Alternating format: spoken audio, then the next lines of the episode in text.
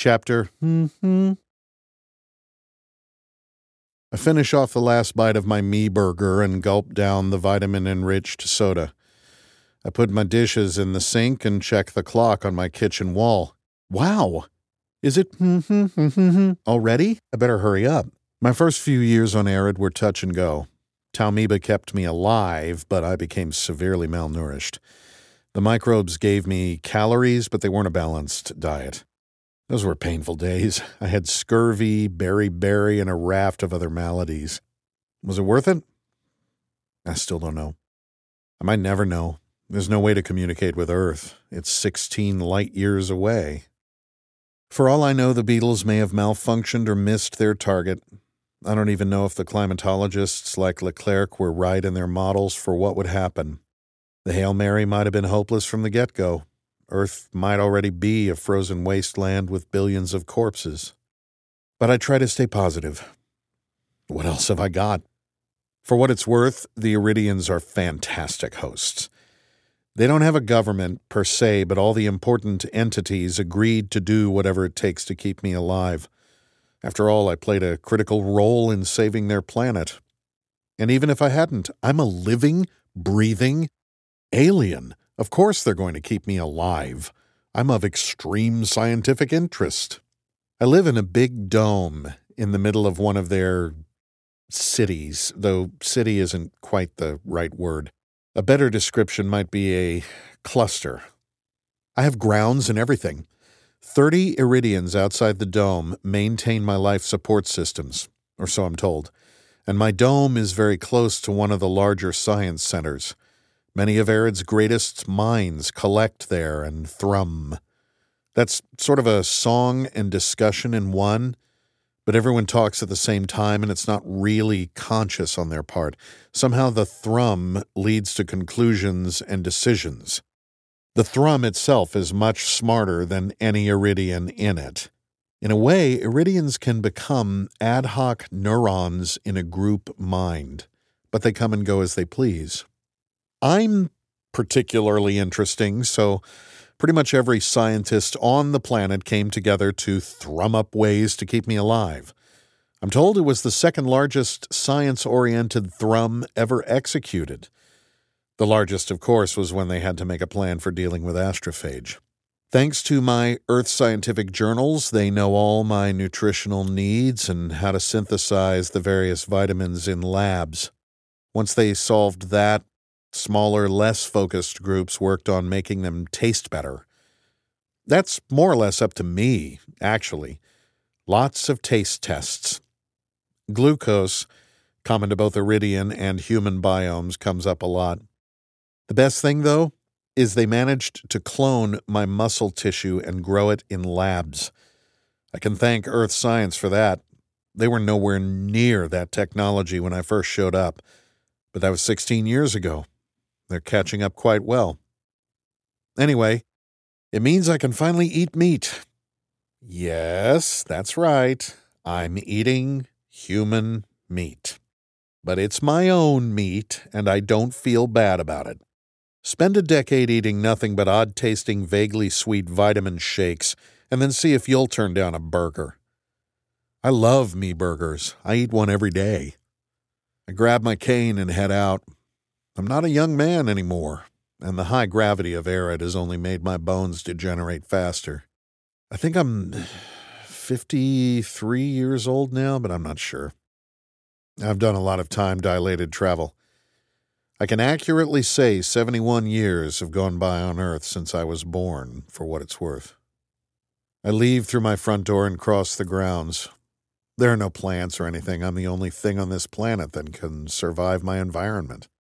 But there are some very tasteful and aesthetically pleasing rocks. It's become a hobby of mine, making the grounds as pretty as possible. The Eridians just see a bunch of rocks, but I see all the colors. They installed lights at the top of the dome that get brighter and dimmer on a 24 hour cycle. I explained that's critical to my mood, and they took my word for it though I did have to explain to this species of interstellar travelers how to make light bulbs. I make my way along the gravel pathway to one of the many meeting rooms at the dome's wall. Eridians value face to carapace communication as much as humans do, and this is a good compromise. My side is within my bubble environment, and on the other side of the one centimeter clear xenonite is a room that's out in Erid's natural atmosphere. I hobble in. It's one of the smaller meeting rooms, really only suitable for a one on one conversation, but it's become our go to spot for meeting up. Rocky waits for me on the Eridian side. Finally, I've been waiting for minutes. What took you so long? I can understand Eridian fluently now, of course and Rocky is equally fluent in English comprehension. I'm old. Give me a break. Takes me a while to get ready in the morning. Oh, you had to eat, right? Rocky says, a tinge of disgust in his voice. You told me not to talk about that in polite company. I'm not polite company, my friend. I snicker. So what's up? He wiggles and jiggles. I've almost never seen him this excited. I just heard from the astronomy hive they have news. I hold my breath. Sol? Is it about Sol?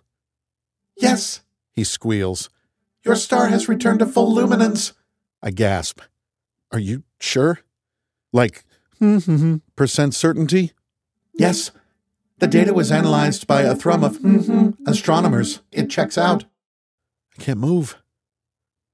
I can barely breathe. I start to tremble. It's over.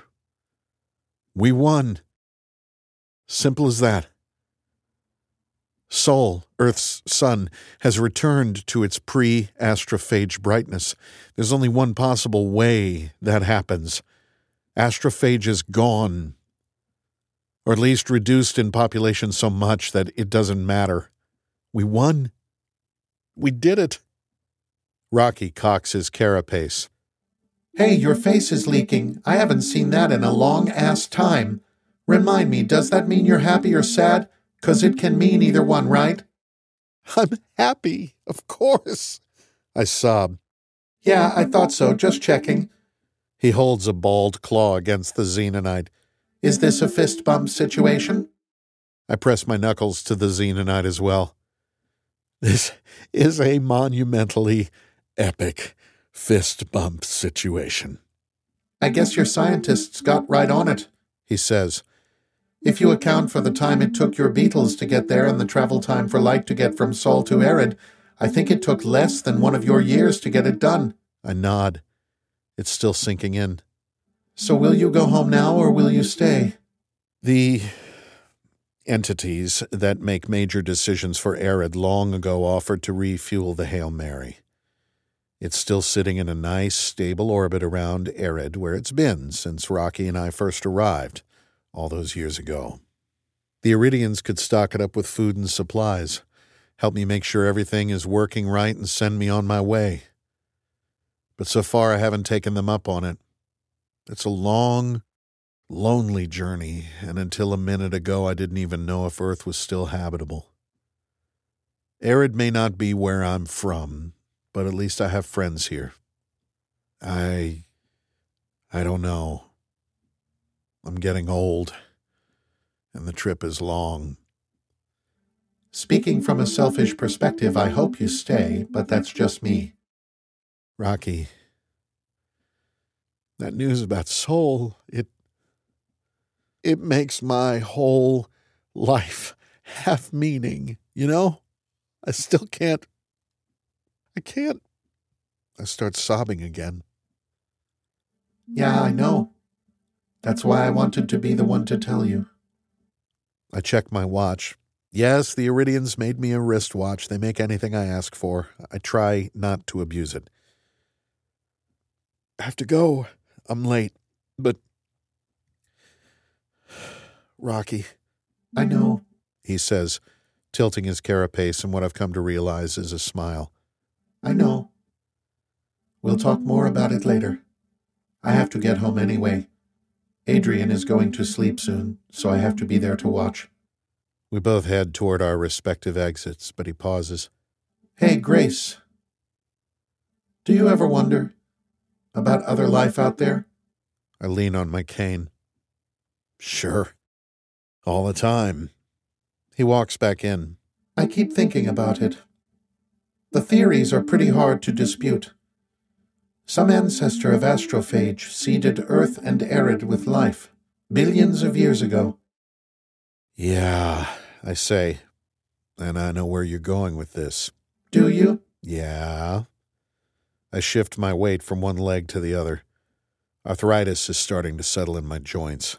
High gravity isn't great for humans. There are fewer than 50 stars as close to Tau Ceti as we are, but two of them ended up with life. It means life, at least the life Tau Ceti puts out, might be a lot more common in our galaxy than we think. Think we'll find more of them? Intelligent species? Who knows? I say. You and I found each other. That's something. Yeah, he says. It really is something. Go do your job, old man. Later, Rocky. Later. I hobble out of the room and make my way along the perimeter of the dome. They made the whole thing out of clear xenonite because they thought that's what I would want. But it doesn't matter. It's pitch dark outside all the time. Sure, I can shine a flashlight out there and occasionally see an Eridian going about his business, but I don't get sweeping vistas of mountains or anything, just inky blackness. My smile fades a little. How bad did it get back on Earth? Did they work together to survive, or did millions die in wars and famine? They were able to collect the beetles, read my information, and implement a solution. A solution that would have involved a probe going to Venus, so there's definitely some advanced infrastructure still there. I bet they did work together. Maybe it's just the childish optimist in me, but humanity can be pretty impressive when we put our minds to it. After all, everyone worked together to build the Hail Mary. That was no easy feat. I hold my head up high. Maybe I will go home someday. Maybe I'll find out for sure. But not right now. Right now, I've got work to do. I continue along the path to the large double doors leading to another meeting space, and I have to say it's my favorite one. I step into the chamber. About one fifth of the room is my Earth environment. The other side of the divider wall has 30 little Eridians bouncing around like idiots. Each one is no more than 30 Earth years old. The selection process for which ones get to attend, well, again, Eridian culture is complicated. An Earth like organ keyboard sits in the center of my area, oriented such that the operator faces the kids. The organ has quite a few more options than a typical keyboard found on Earth. I can apply inflection, tone, mood, and all the other little intricacies of spoken language. I settle into the comfortable chair, crack my knuckles, and start the class. All right, all right, I play. Everyone settle down and get in your seats. They scamper to their assigned desks and sit quietly, ready for the lesson to begin. Who here can tell me the speed of light? Twelve kids raise their claws. This has been an Audible Studios production of Project Hail Mary, written by Andy Weir, performed by Ray Porter, executive producers Steve Feldberg and Mike Charzuk, producer Kat Lambrix, sound design by Alex Trajano and John Holkabor, mixed and mastered by Real Audio Books. Copyright 2021 by Andy Weir. Sound recording copyright 2021 by Audible Inc. Audible Studios is a division of Audible Inc.